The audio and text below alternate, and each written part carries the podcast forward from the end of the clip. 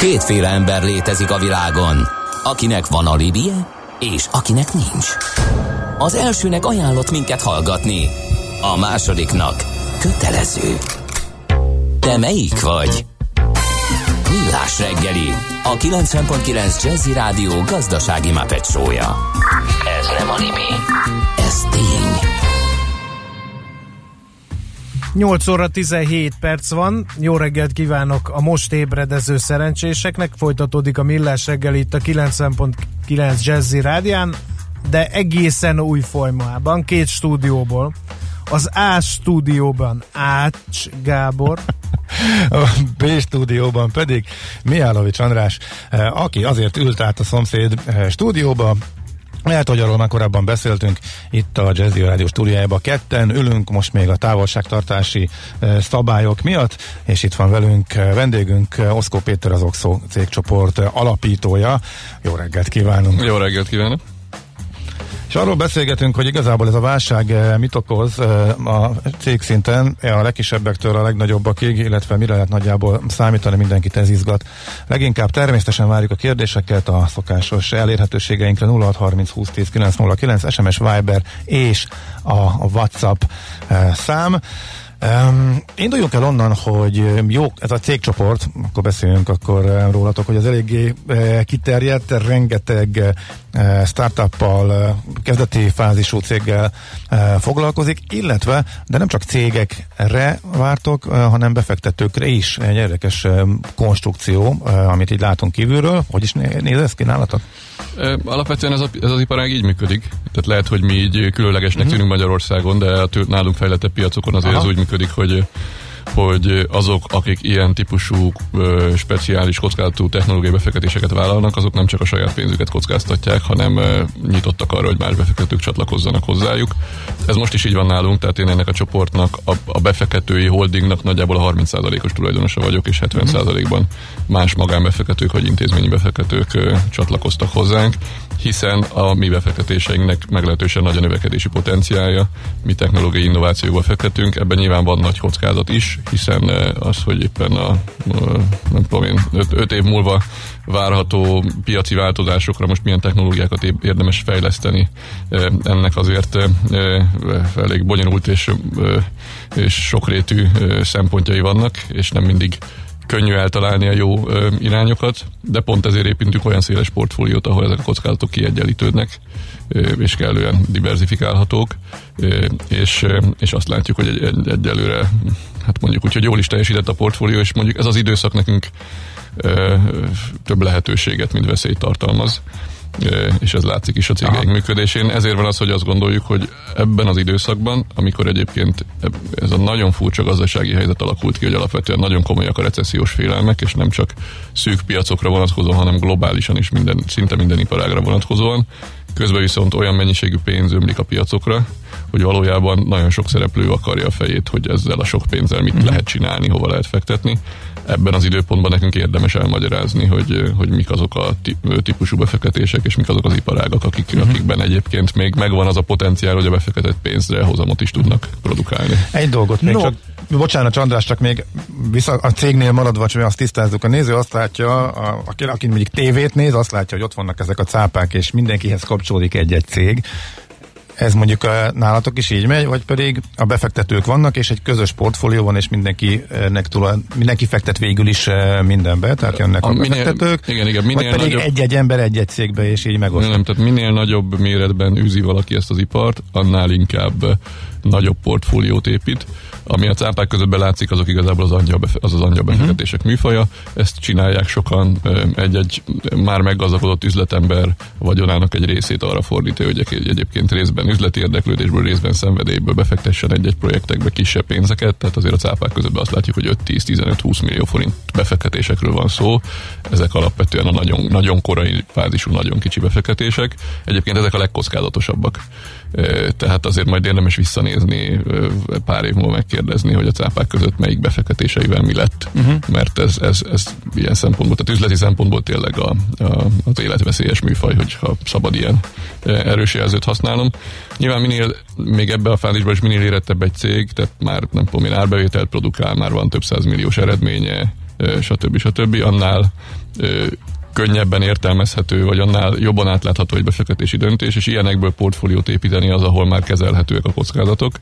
Tehát mi inkább ebbe a kategóriába vagyunk. Egyébként nálunk is alapvetően angyalbefektetők összefogásából indult el ez a tevékenység, mert nagyon tipikus, hogy aki először egyedül végzi ezt a tevékenységet, és az első négy-öt befektetését elbukja, és rájön, hogy ennek mik a veszélyei és mik a kockázatai, az, az elkezd utána inkább összeállni másokkal, azt mondja, hogy csináljuk ezt 5-10 együtt, mert akkor több szem többet lát alapon, meg nagyobb tőke befektetési kockázata jobban menedzselhető alapon ez értelmesebb paraméterek szerint végezhető.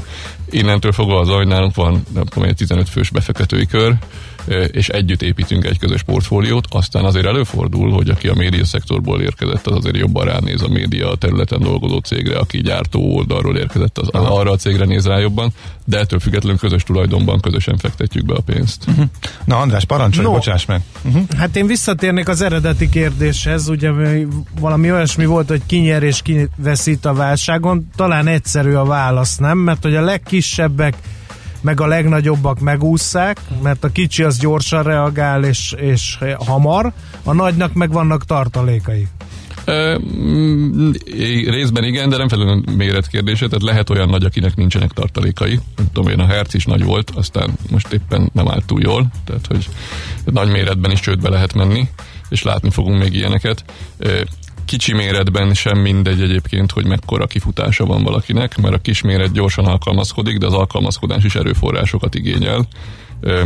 Úgyhogy azt gondolom, hogy a, a, a méretbeli előnyök és hátrányok mellett az alkalmazkodási képesség és a tartalékok megléte és megfelelően ügyes felhasználása is, is kritikus kérdés lesz. Meg hát nagyon nem mindegy, hogy ki milyen iparágban van tehát azért, tehát hogy nem tudom én, a, a, a régi közlekedésben egyen nehezebb okosnak lenni, mint mondjuk a nem tudom én, online tartalomszolgáltatásban, vagy, vagy, az, vagy az elektronikus kereskedelemben. Tehát más méretű kihívásokkal küzdenek különböző iparági szereplők. De hát ugye azt is el lehet mondani, ezt válságidőszakban mindig könnyű elmondani, hogy két dologból lehet pénzt csinálni az egyik megtalálni azokat a szegmenseket, amik válságállók és, és nagy potenciál van bennük. Ugye minél gyorsabban változik a világ, annál több ilyen lehet, de egyébként annál nehezebb megtalálni azért. A másik pedig lehet olcsón vásárolni. Tehát, hogy olyan is előfordulhat, hogy az egyébként nyomás alatt lévő megroppanó iparágak azon szereplői, akik azért a jövőben fognak működni, csak most megnehezült a helyzetük, azok meg felvásárlási célponttá válnak. Ez mondjuk más, mondjuk tőzsdei viszonylatban, tőzsdei befektetésnél, vagy mondjuk a tőke befektetőknél, illetve például konkrétan nálatok, melyiket alkalmazzátok, vagy melyikre koncentráltok a kettő közül? Az a helyzet, hogy nálunk is szaporodnak az akvizíciók és az akvizíciós célpontok, azzal együtt, hogy a mi befektetési struktúránk alapvetően azt, azt preferálja, hogy mi mi tőkét emelünk cégekben, tehát mi úgy szállunk be, hogy van egy jól működő cég, van egy jó ötlet, van egy jó csapat, de növekedni, terjeszkedni akar, akkor mi úgy, úgy válunk tulajdonos társa, hogy a cégbe berakjuk a pénzt, és azt növekedésre lehet felhasználni, ez a tipikus befektetési formánk.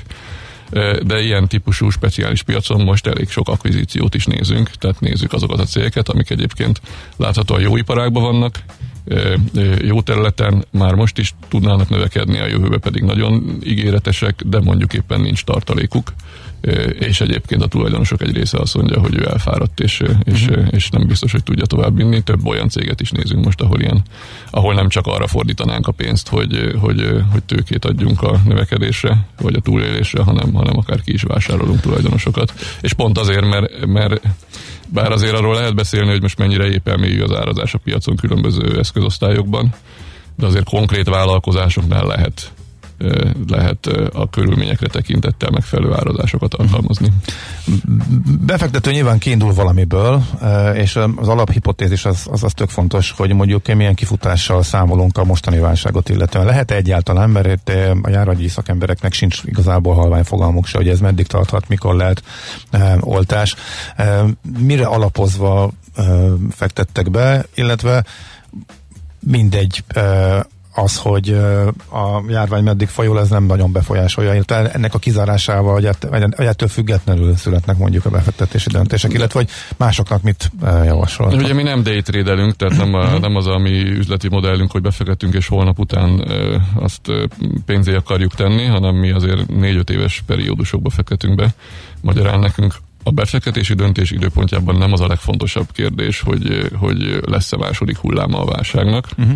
vagy a, bocsánat, a járványnak, és ezáltal mélyebb lesz a recesszió vagy sem, hanem az a legfontosabb kérdés, hogy az a konkrét ö, megoldás, az a termékkör, az a, az a ö, piaci szegmens, amiben befektetünk, az a következő néhány évben, tehát legalább egy három-öt éves időtában hogy fog kinézni. Hogyan változnak a mostani időszak miatt a, a fogyasztói szokások, hogyan változnak a vállalati működési szabályok és struktúrák. Fontos kérdés, hogy van a második hullám, abból a szempontból, hogy látnunk kell, hogy mennyi tartalékkal kell, hogy rendelkezzen egy cég. Tehát nem mindegy, hogy, hogy olyan recessziós környezet alakul ki, ahol alapvetően még, még tőkéből, még külső finanszírozásból kell élni, mert a bevételek nem fognak tudni növekedni. De ennél sokkal fontosabb kérdés, mert mi majd ezt öt év múlva akarjuk eladni ezt a céget, hogy egyébként az a termék, az a szolgáltatás, amit ő piacra visz, annak egyébként ebben a változó világban mekkora lesz a kereslete, lesz-e rá igény. E-mail ámmal, de befektettünk egy belső online vállalati kommunikációs eszközrendszerbe tavaly, ráadásul nagyon korai fázisba, csak nagyon jó volt a csapat, nagyon jó srácok hozták be ezt az ötletet, hogy hogy azért egy csomó munkavállaló nem laptop előtt ül, viszont okostelefonja mindenkinek van, tehát a non-desk munkavállalók számára is kellenek belső online vállalati kommunikációs eszközök, és hogy, és hogy erre nekik van egy jó fejlesztett megoldásuk, de még fejlesztési fázisba beszálltunk, azt mondtuk, hogy persze majd a világ egy idő után itt lesz, hogy, hogy a, nem tudom én, az építőipari cégek is majd a online platformon akarnak kommunikálni, meg akkor igény van a termékükre, hogy azt láttuk, hogy ez most éppen egy szerencsés körülmény volt, és láthatóan ez, ez egy tartós tendencia lesz, tehát függetlenül attól, hogy most lesz-e nagyon erős második hulláma a járványnak, vagy nem. Uh-huh. Ezt a cégek most rákényszerültek és megtanulták, hogy hát lehet, lehet ilyen eszközökkel is kommunikálni. Nagyon sok iparágban, nem csak a egyébként technológiát intenzíven Aha. alkalmazó iparágokban. Tehát nekünk ezt kell, meg, ezt kell felmérni, hogy oké, okay, kritikus finanszírozás szempontból van a második hullám vagy sem, de sokkal kritikusabb, hogy egyébként tartós viselkedési formák tekintetében mit hoz ez az idő. De ez nem lehet egyszerű, mert mondtad ezt a példát, és ez egy jó példa volt, és pozitív példa volt. De azt mondtad, hogy három-öt évre fektettek be. Mondjuk, ha most nézzük a turizmust, légi közlekedést, az elmúlt három-öt évben az bomba üzlet volt, folyamatosan ment felfelé, az ebbe fektetett pénzek azok viszonylag gyorsan meg tudtak térülni, aztán jött a fal hogy lehet kockázatokat kezelni? Mert, mert itt minden klappolt, minden jól nézett ki, és a végén kiderült, hogy mégsem. Ilyen típusú kockázatokat diversifikálással lehet kezelni. Tehát nem, azt gondolom, hogy bárki, aki azt állítja, hogy ő erre gondolt előre és fel volt készülve, annak ellenére, hogy egyébként nyilván most visszakeresve volt kommunikáció arról, hogy, hogy van-e globális járványveszély általában az emberiség jelenlegi életformái mellett. Nyilván voltak ilyen cikkek, de befektetési döntéshozatalban senki nem volt arra felkészülve hogyha ö, egyébként légiközlekedésbe, turizmusba fektet, akkor ekkora pofont kaphat. Ez látszik is az iparági szereplőkön. Ö, ha én, én oldalam, oldalamról nézzük a kérdést, hogy mi erre hogy készülünk fel, tehát hogy vagyunk annyira okosak, hogy egy ilyen típusú helyzet se rombolja porig a befektetés portfóliónkat, hát úgy, hogy diversifikálunk. Tehát úgy, hogy olyan típusú portfóliót építünk. Már technológián belül? Technológián belül, hmm. persze. Van olyan, tehát hogy, hogy a negatív, hál' Istennek talán egyetlen negatív példa van a portfóliómban, ahol evidens módon a konkrét cég meg, megállt működésben nem tudott mit csinálni. Ez egy olyan cég, aki egyébként szabaduló szobáknak tervezett uh-huh. olyan technológiai megoldást, hogy, hogy virtuális eszközökkel lehessen egy szabaduló szobát berendezni, tehát ez maga a szabaduló szoba az csak egy üres szoba, és alapvetően VR szemüveggel, meg ott elhelyezett tárgyakkal, lényegében szoftveres alapon 5-10 különböző alkalmazást lehet ilyen szabaduló Amúgy tök jó hangzik. Tök jó hangzik, mi is úgy láttuk, hogy zseniális ötletet, ez a következő rész, nem kell a szabaduló szobát két hónaponta újraépíteni, hanem alapvetően cserélem a szoftvert, és már is egy teljesen új megoldásom van és egyszer nem tudom, tengerparti börtönből lehet szabadulni, egyszer meg, meg középkori várból, stb. stb. De hát nincsenek pillanatilag szab, üzemelő szabaduló szobák, ráadásul az USA-ba adtak el tök sikeresen, hát ott most nyilván megállt ez, a, ez az iparág, tehát annak a cégnek most éppen egy, egy totális újratervezése zajlik. Egyáltalán azt végig kell, végig kell gondolni, hogy két év múlva majd lesznek-e szabaduló szobák, mert ha igen, akkor fölösleges elengedni a terméket, de az a technológia, amit ő fejlesztettek, nagyon pontos, precíz mérése a fizikai tárgyaknak és a VR ö, ö, ö, megoldásoknak, az mi másra alkalmazható. Ott most ez a gondolkodás zajlik. Ha csak ebbe a cégbe fektettünk volna be, akkor most nagy bajba mhm. lennénk. Mm. De befektettünk 15 másik cégbe, ahol, ami meg nem ilyen iparáktól függ, mert vállalati belső kommunikáció, vagy éppen nem tudom én, e-commerce megoldásoknak a segítése, stb. stb. Tehát az eredeti kérdésre a válasz az, hogy ilyen típusú teljesen váratlan és teljesen modellezhetetlen kockázatokat diversifikációval lehet kezelni. Ez, ez, ez valamilyen, mit tud csinálni ez a cég? A teljesen leállt, mindenki próbálja menekülő utakat keresni, klasszikus példa a kényszerkiszállítás az éttermeknél, akik teljesen leállt a bizniszük. Ez a szabaduló szobás cég? Van valami, hát akár azért, csak valami kicsi menekülő út? Igen, vagy azért igaz, az, amit az elején mondtatok, hogy egy startup sokkal gyorsabban alkalmazkodik, mert egy ilyen cég azt is tudja mondani, hogy hát akkor nézzük meg, hogy nem tudom én, az egészségügyben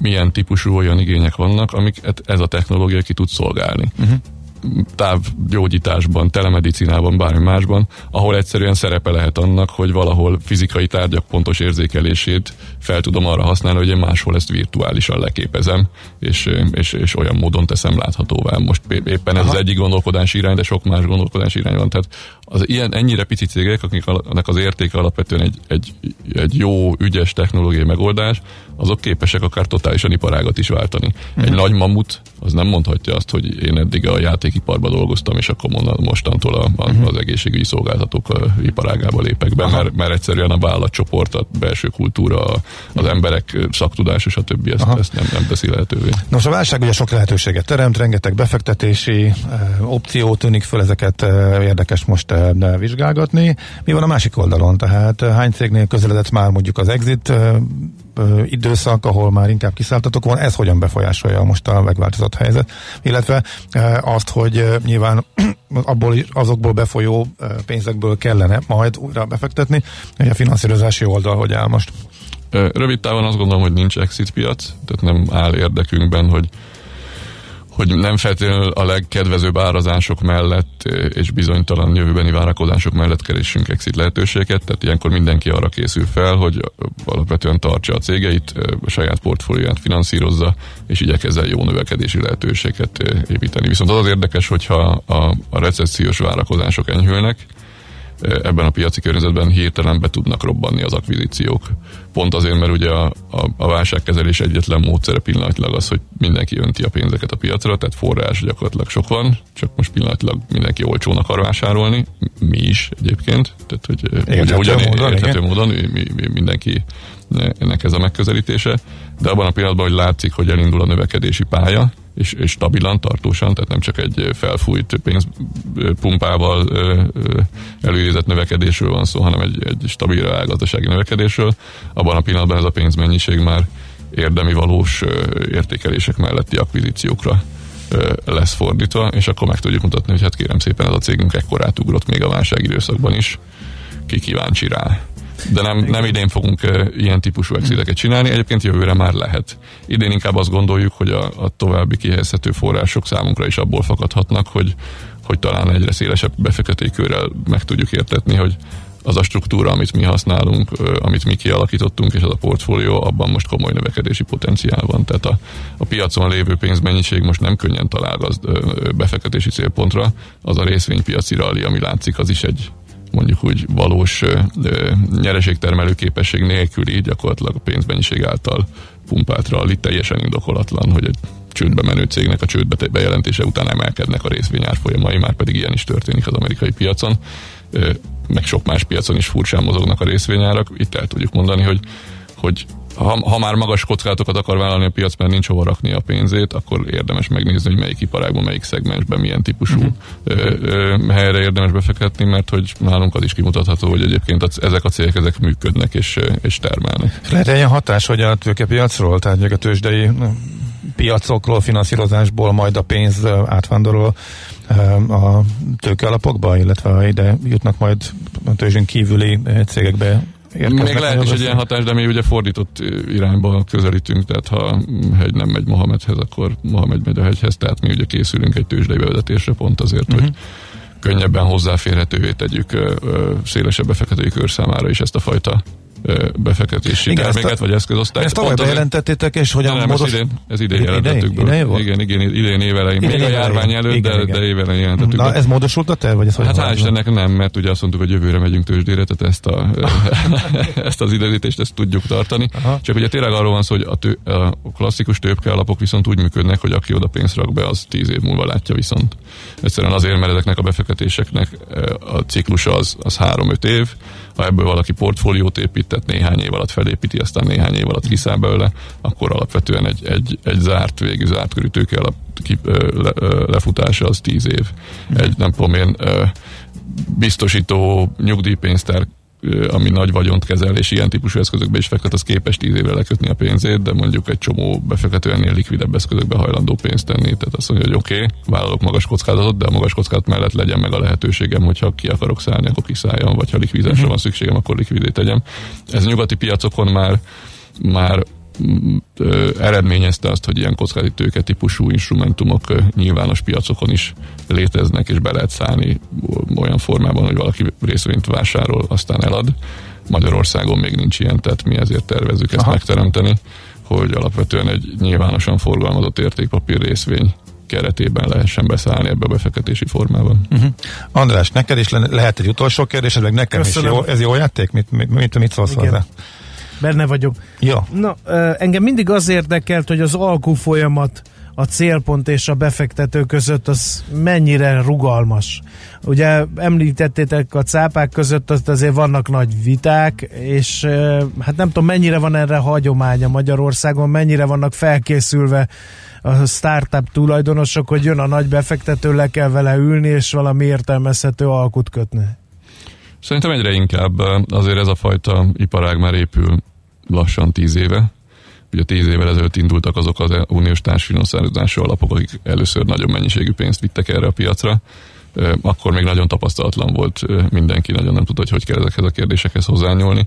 Most azért már, már sokkal szélesebb közben, körben elterjedt, hogy, hogy kinek milyen befektetési megoldásai vannak, kivel hogy lehet tárgyalni, mit érdemes kérni, mit nem, meg hát nyilván van egy csomó tanácsadó is a piacon, tehát vannak, akik ezeket kifejezetten segítik ezeket a folyamatokat.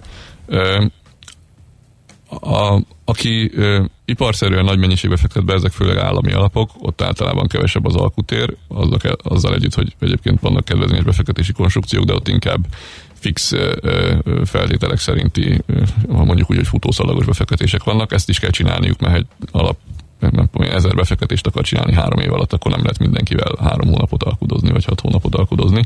A magánpiaci szereplők, mint, amilyenek, mint amilyenek mi vagyunk, mi teljesen tárgyalásos alapon dolgozunk úgy is kell dolgoznunk, mert hát alapvetően minden projekt egyedi és egyedi értékelése és egyedi feltételrendszere van, és csak is úgy működtethető, tehát nálunk van egy több fázisos ismerkedési és tárgyalási folyamat, és alapvetően nagyon alaposan átbeszéljük, hogy mit gondolunk, hogy mi a reális cégértékelés, egyáltalán mennyi forrásra van szükség, mennyit lehet értelmesen elkölteni, ez milyen értékelés mellett mekkora részesedésre vezet miután növekedési, induló vagy növekedési fázisba fektetünk be, mi általában, tehát nem általában szinte mindig kisebbségbe akarunk lenni, tehát mi azt várjuk, hogy olyan növekedési potenciálja legyen a cégnek, hogy a mi forrásainkért elegendő legyen kisebbségi tulajdont elkérni, és alapvetően a menedzsment, az alapítók legyenek továbbra is a többségi tulajdonosok, és termeljen annyit a cég, hogy a mi kisebbségi tulajdonunkon is megfelelő hozam érhető el.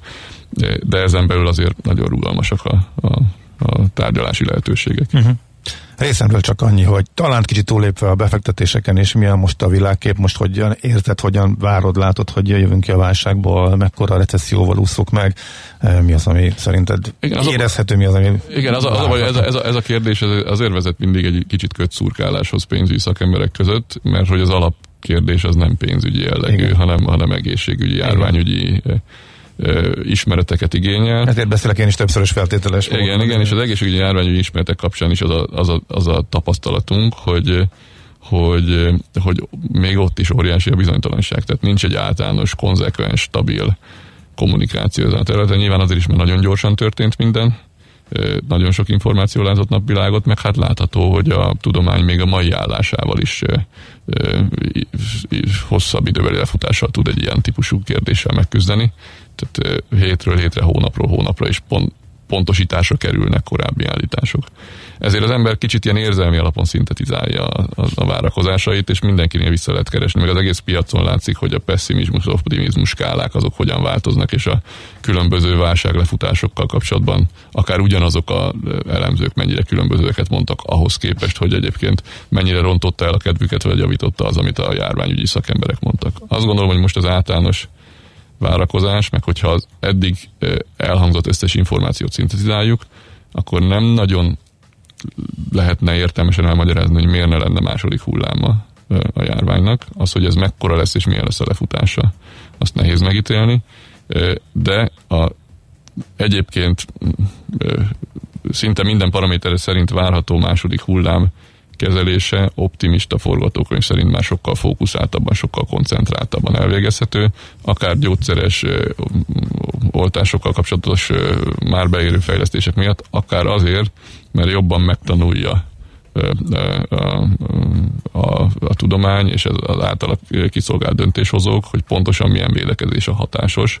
Tehát, hogy nem feltétlenül kell minden áron teljes lezárásokban, hanem inkább ilyen gócpontok kezelésében, a, a szuperfertőzőknek az elkülönítésében, stb. stb. gondolkodni. Tehát az optimista forgatókönyv, az, a reálisan optimista forgatókönyv az, hogy valamilyen méretű második hullám lesz, mert egyébként van is, tehát hogy azért, mert Magyarországon nincs, vagy nem érzékeljük. Azért több országban is több országban van, van, de hogyha ezt jól tudjuk kezelni, akkor alapvetően gócpontok szeparálásával fókuszált lezárásokkal, és nem a teljes társadalom és a teljes gazdaság leállításával lesz ez kezelhető, és akkor valószínűleg tartható az a pálya, amit most gondolunk. Nem gondolom, hogy idén a recessziót meg tudjuk húzni, de jövő évben már lehet növekedés. Uh-huh. Ennél rosszabb forgatókönyv az az, hogyha akkor a második hullámban, ami mondjuk nagyobb, mint az első volt, tehát az ismétlődik meg, ami a, nem tudom, a spanyol náthával egy évszázaddal ezelőtt, tehát hogy azt hittük, hogy már minden rendben van, és közben pedig egy még durvább hullám következik, az nyilván olyan mélyre nyomhatja a gazdaságot, amit nem szeretnénk. Uh-huh. Nem is erre tervezünk, de olyanra nem tervezünk, hogy ennek vége van, tehát az viszont azt gondolom, hogy egy uh-huh. nagyon nagyon átgondolatlan és hurrá optimista hozzáállás lenne. Uh-huh. Oké, okay, hát nagyon szépen köszönjük, hogy itt voltál és beszélgethettünk. Nagyon érdekes volt, várunk szeretettel majd hamarosan, és kíváncsi, azt meg követni fogjuk persze, hogy hogyan alakul a válság lefolyása, akár az egészségügyi, akár utána majd a gazdasági. Szép napot kívánunk, és köszönjük még egyszer. Köszönöm a meghívást. Oszkó Péter, az Oxo cégcsoport alapítója volt a vendégünk az elmúlt bő fél órában, most a rövid hírek után mindjárt a, a tömeg, sport rovatunkkal fogunk visszatérni. Maradjatok velünk. Aranyköpés a millás reggeliben. Mindenre van egy idézetünk. Ez megspórolja az eredeti gondolatokat. De nem mind arany, ami fényli. Lehet kedvező körülmények közt gyémánt is. Ma 66 éves Bokros Lajos, egykori pénzügyminiszter, hogy Ács Gábor miért tőle választott, és hol talált ezt, én csak így rácsodálkoztam. Fontos az időpont azért, ez a 2000... Na ezért nem mentem bele a második csapdádba ma reggel. az első is megédestette a napomat, úgyhogy az, azt már nem bánom. Szóval 2010-ben mondta azt, hogy 2010-et írunk, de én is nem győzöm hangsúlyozni. Magyarország a 21. század első évtizedét elvesztette a gazdaság és társadalom fejlődés szempontjából. Rajtunk múlik, hogy a második évtized ne vesszen el. El lepergett a második évtized. És hát ítélje meg mindenki maga. Ezt meg lehet eh, hardcore számok alapján ítélni, lehet nézni gazdasági növekedést, meg lehet az elszegényedést, meg sok mindent figyelni, de hát ez valószínűleg nagyon sok, sok embernek személyes. Hát én annyira nem lettem boldogabb a következő tíz év után sem, de hát ez tök egyéni. Szerinted? Ő mit mondana? Szerintem ő, ő, sem igazából boldog. És most nem az ő saját személyes pályaíve, vagy um, politikai kudarcai okán mondom mindezt, de hát ez, igen. Az el, sokan beszélnek már úgy, hogy az elvesztegedett évtizedek legalábbis. Jaksi György is valami ilyesmit mond, igen. igen. Vele ítélje meg mindenki maga. Aranyköpés hangzott el a millás reggeliben. Ne feledd, tanulni ezüst, megjegyezni arany. Ez meg mi? Jé, egy okos morzsa. Az okos morzsák támogatója a Software van Hungary Kft. A felhőszolgáltatások szakértője. Software van. Felhőben jobb. A hagyományos, vállalatnál fizikailag lévő szervereken futó programokat időről időre frissítenie kell az erre kijelölt személynek, legtöbbször a rendszergazdának. Vagyis egy állandó, a nap nagy részében elérhető munkavállalót kell delegálni a vállalatnál meglévő szerverek mellé, hogy azokat a rajta futó alkalmazásokkal, például céges levelezésekkel együtt működtesse. Egy felhőszolgáltatás esetében ez előre megoldott. A Millás reggeli okos morzsák támogatója a Software van Hungary Kft. A felhőszolgáltatások szakértője. Software van. Felhőben jobb. A mozgás jó, a mozgás egészséges, a mozgás motivál, serkenti a gondolkodást és fiatalít. Aki mozog, az boldog ember és kevésbé stresszes. Pályán, ösvényen, vízben, nyeregben, egyedül vagy csoportosan, labdával vagy anélkül, mindegy. A lényeg, hogy mozog. Épp testben. A vonalban itt van velünk Csanya, a terepfutás.hu tulajdonosa, versenyszervező. Jó reggel, szia! Sziasztok, jó reggel! Hát figyelj, most azért vesztettem el a fonalat. Utoljára, amikor beszéltünk, akkor az volt, hogy nincsenek versenyek, ki tudja, mikor lesznek, törölték, áthelyezték, ütközés időpontok, őszre egy kis feszkó, mert mindenki ugyanakkor akar rendezni. Most meg az van, hogy egy sima egyfordított, ahogy Mihálovics kollega szereti mondogatni, tehát, hogy van, aki, van, hogy már vége a veszélyhelyzetnek, a versenyek nagy része még mindig törölve, de van, aki meg már rendez, teljes katyvasz látszik, Miközben állatok indul az első komoly versenyre a nevezés, szóval egy kis helyzetképet adj már nekünk, hogy akkor mitől függ az, hogy most vala, hogy vannak versenyek, vagy nincsenek, hogyan indul újra az élet? Ja, igen, hát valóban jól összefoglaltad a, a helyzetet. szóval az történt, hogy hogy június 17-én a kormány feloldotta ezt a veszélyhelyzetet, megszüntette, és helyette egy egy, egy új kifejezés vette át a hatalmat, ez a járványügyi készültség, amit ugye senki nem tudta, hogy mit jelent, de hát ott van egy ilyen, egy ilyen valami. Na mindegy, szóval az eddigi rendelkezések azok gyakorlatilag hatáját vesztett, vesztett, vesztettek, lettek így egyik pillanatra a másikra. Ez így szerintem sokakat így, így abszolút meglepetésként ért. Tehát ugye egy hirtelen volt egy ilyen eddig tartott, és akkor most meg már ez nincs, nincs állapot. És hát azért azt, azt azért szerintem látszik, hogy hogy ki az, aki tudott gyorsan reagálni, ki az, aki nem. Nyilván ez függ egy versenynek a méretétől, tehát nem várható el egy, BSI-től szerintem, hogy 17-én kijön egy, egy kormányrendelet, és akkor ők másnap bejelentik, hogy mikor lesz a következő Bibicsita. Tehát ugye, ugye a BSI gyakorlatilag egy ilyen, hát mondhatjuk azt, hogy jó értelemben multicég, tehát rengeteg alkalmazottal, brutál mennyiségű futóval, nyilván másképp reagálnak, mint mondjuk mi. 500 futóval, nem? Tehát nekünk sikerült, nekünk elő volt készítve gyakorlatilag minden, engedélyeink megvoltak, úgyhogy amint kijött a, a, a módosító rendelet, mi azonnal elkezdtünk telefonálgatni a, a hivatalokba. Nekünk ugye gyakorlatilag csak egy, egy dátummódosítás kell a, a, a rendeletekre, az meg ugye hamar megvan. Általában még a magyar bürokrácia is megküzd ezzel a elképesztő feladattal. Úgyhogy, úgyhogy mi hamar be is jelentettük, hogy nekünk igen, indul a versenyszezon, lesz júliusban egy Virgin Trail, és július 1-én nyitjuk a regisztrációt. Mások meg szerintem majd most a következő egy hétben egy csomó verseny ki fogja hirdetni, hogy, hogy mikor lesz nekik a következő tehát mikor indul a regisztráció. Tehát szerintem ő a háttérben mindenki szépen dolgozik, én azt gondolom. Aha, tehát Mennyire ez... lesz más ez a piac, mint amilyen volt? Kell-e például maszkban futni?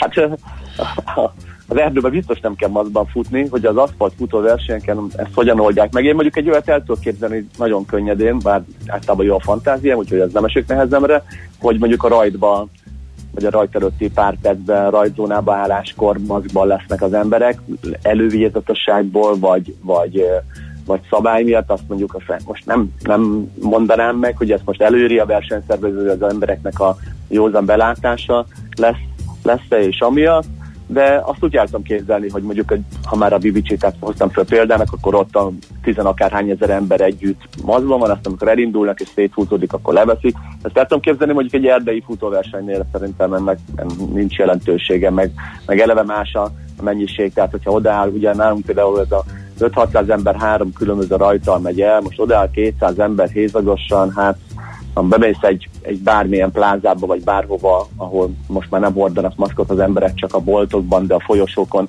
ott maszk nélkül vannak, akkor simán van olyan embersűrűség, mint nálunk a rajtba. És szerintem ez nem fog változni. Esetleg a frissítésnél lehet olyan, hogy hogy csomagolt élelmiszert adnak a versenyeken, vagy ilyesmi, hogy ahol tartanak. Mi, mi, mi még nem tudjuk, hogy ez a része hogy lesz a, a, a versenynek. Én megmondom őszintén, személy szerint nem kedvelem ezt a nagyon mindent becsomagolunk, mindent sterilizálunk, mindent így távol tartunk, például tudod, de biztos voltatok már repülőn, amikor hozzák a stewardessek a mhm. kaját, és akkor minden külön be van csomagolva ilyen kis nejlonzacskókba, Hát én ezt túlzásnak érzem, hiszen a nylon zacskot is megfogja a stewardess, és ha kibontod a benne lévő villát, akkor a villa ugyan steril, de a külső burkolat nem volt az, nem? Tehát rávihet. Attól függ, hogy van csomagolva, mert ha előre berakják egy dobozba, akkor a, csomagolás óta elvileg nem fogják meg, tehát eh, igen, igen, igen. Lehet le, benne. Persze, uh-huh. persze. Én megértem az emberek félelmét, de valahol azt Aha. érzem magamban, hogy túl, túl steril a, a mai világunk, túl uh-huh. van fertőtlenítve. Lehet, hogy jó egy kis kosz. De hogy lehet majd jó, előzni uh, a futóversenyen, ha másfél méter távolságot be kell tartani? Látszik, hogy sokat volt futóversenyen a kolléga, igen. Látszik, látszik igen. Ez, ez nem, nem kell másfél méter távolságot betartani egyrészt, másrészt meg az erdőben tényleg pillanatokat széthúzódik annyira. Tehát, hogy vannak ilyen kisebb csoportok nyilván, de azért mivel terep, és ha valaki megbotlik, akkor magával ránthat több embert is, úgyhogy azért szerintem automatikusan távolságot tartunk. Eddig is távolság, távolságot tartottunk egymástól, hogyha uh-huh. bolyban futottunk, tehát nem az volt, hogy akkor így nagyon szorosan, nem úgy, mint mondjuk a Ironman versenyen, amikor a Bahreini herceg itt futott, és körülötte a négy testőr iszonyatosan szorosan zárt, így ilyen falancsba uh-huh. körbevette a herceget, gyakorlatilag védték, ugye? Tehát ne így kell elképzelni, tehát hogy amikor csoport fut az erdőbe, akkor ott simán Aha. megvan a másfél méter. Ha másfél nem, akkor azért, mert nyomvájúba futunk, és az megvan, megvan Aha. másfél méterig. Igen? Um, a terepversenyek felé lehet elmozdulás? Két ok miatt kérdezem, illetve gondolok erre. Egyrészt a városokban nehezebb engedélyeket szerezni, erről már beszéltünk, mert hogy a városok vezetői is félnek attól, hogy visszajöhet a vírus, van ugye egy félelem a második hullámtól, vagy csak egész egyszerűen ki akarják szolgálni az emberek akaratát, akik őket megválasztották, és inkább távol tartanák az idegeneket. Erre látunk nyilván főleg a legsötétebb uh-huh. időszakban példát, hogy tehát a nehezebb is eh, engedélyt szerezni. De másik oldalon meg az ember, a futók igénye változhat-e, hogy ú, akkor inkább menj, én is inkább átérnék a, a terepfutásra, inkább az erdőben mozognék eh, a város helyett, mert hogy biztonságosabbnak tűnik eh, vírus szemszögből. Tehát számítasz ilyen jellegű változásra ebből a két okból kifolyólag? Szerintem ez már múlt idő, tehát én azt gondolom, hogy ez már megváltozott. Tehát, hogy ez a, a karantén időszaka alatt jelentősen nőtt a, azoknak a száma, akik kimentek terepre. Tehát ő önmagában, ugye, ha belegondolsz, hogy, hogy egy csomó megtehették, az város szélén laktak, vagy, vagy rendelkeztek autóval, hogy a tömegközlekedés az, az úgymond egy kicsit így veszélyesnek volt mondva, nyilván egy zárt tér, és akkor rengetegen, ugye bezártak a Margit szigetet, lezártak a Margit szigetet, oda, oda nem tudtak menni, tehát oda rengeteg ember ment ki az erdőbe, kirándulni és nyilván megfutni, és ezt, szerintem azoknak egy jó erős része azért, azért megszerette ezt.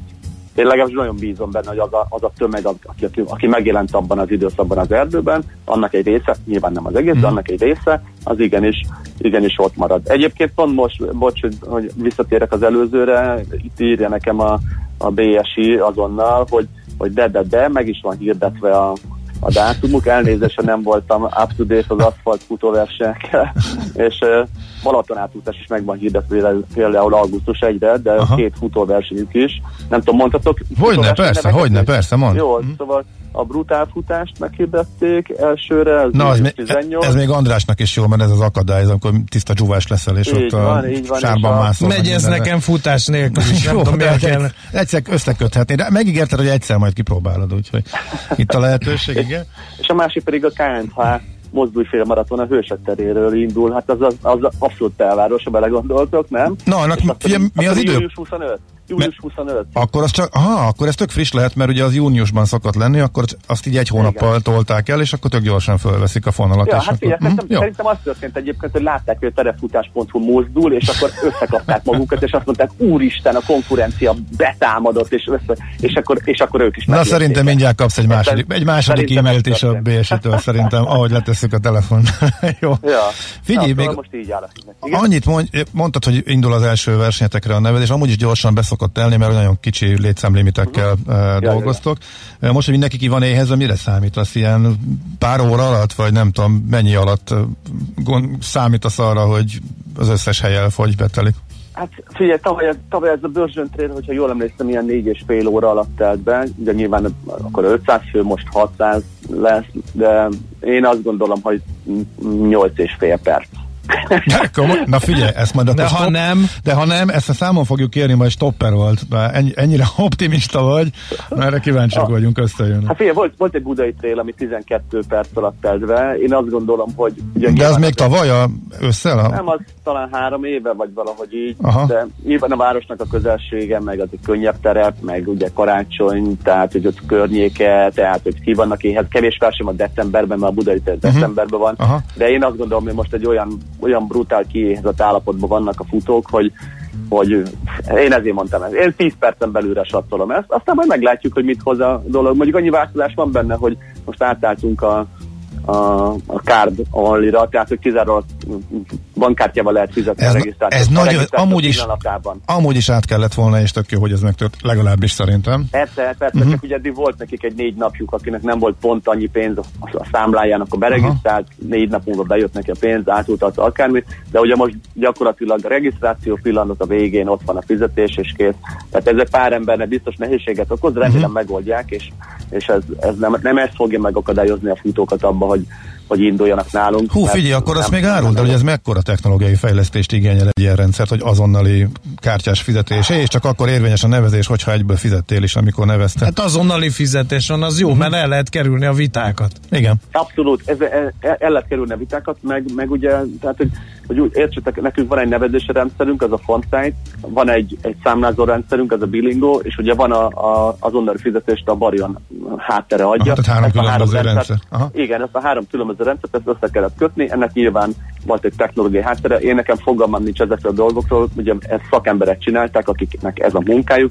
Hát azért pár hétig eltartott, mire zöggenőmentesen ez, ez, ez tudott működni, meg Mhm. nyilván egy, egy csomó pénzbe is került, de én azt gondolom, hogy, hogy 21. század van, tehát ne kelljen már itt a, a Bobeknek a feleségemnek kézzel számlákat töltögetni, már mint számítógépen, de azért pötyögbe be a vásárló neve, meg akármi, tehát egy, egy hét mindig ezzel eltelt a, a regisztráció után. Állandó vita volt, utaltam, nem utaltam, rossz helyre utaltam, fölhívott a másik versenyszervezők, figyelj már Csanya, a, az a ko- kocsis Pista nekünk utalta a 8000-et, akkor most ezt tovább küldöm neked. Szóval ezek Világos. e- Ezért abszurd kérdeztem. helyzetek. Jó, akkor Igen, ez mostantól megszűnt. Elő, igen, Mhm. és hát ez annyira egyszerű így, mert regisztrál, fizet, neki kimegy a számla azonnal automatikusan, mi nekünk nyugodtság van, jöhet a NAV nyugodtan, kimentek a számlák, nincsen hiba benne, mert ugye a Mhm. Hát mi- az évre címre megy ki a számla, amit ő beírt. Azért kérdeztem, mert ugye józerként mi annak örülünk, hogyha ez így van, meg nektek is sokkal egyszerűbb, csak azért ennek azért van egy beruházás igénye, ez már valamekkora méret kell, egy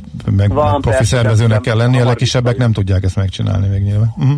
Hát Igen, és ezért van az különben, hogy vannak ilyen konkrét cégek, Magyarországon még nem tudok ki erről, de például a horvátoknál van, meg a németeknél is, akik ezt, ezt egy az egybe lebonyolítják. Tehát ők, ők a regisztrációt, számlázás, mindent, és a végén nyilván ennek van egy költsége a versenyszervezőre nézve, de ha csak egy versenyt szervez valaki egy Akkor- évben, akkor lehet jobban meg- megéri ilyen cégekkel, mint sajátot fejleszteni. És akkor nincsen, nincs ez a probléma. Tök automatika, 21. század, uh-huh. nincs hiba lehetőség. Oké. benne. Jó van, hát nagyon szépen Jó? köszönjük, hajrá!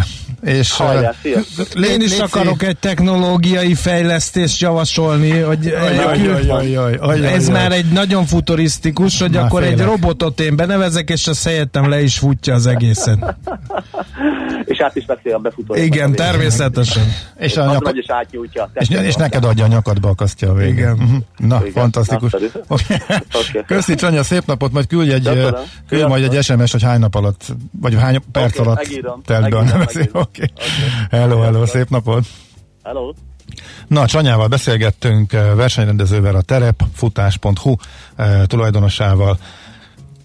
Épp testben. A millás reggeli mozgáskultúra rovata hangzott el. Ne feledd, aki mozog, az boldog ember. Na hát uh, ideje híreket mondani. Örülhetsz, mert úgy jutottunk, ahogy szoktad László mondani a futómafián, úgyhogy... De most jön a légügyi mafiát Cseberből Vederbe. Úgyhogy kimegyek, lenyomok egy pár fekvőtámaszt, hogy higgadtanáljak a következő blokkhoz, addig László B. Kati híreit hallhatjátok. Műsorunkban termék megjelenítést hallhattak.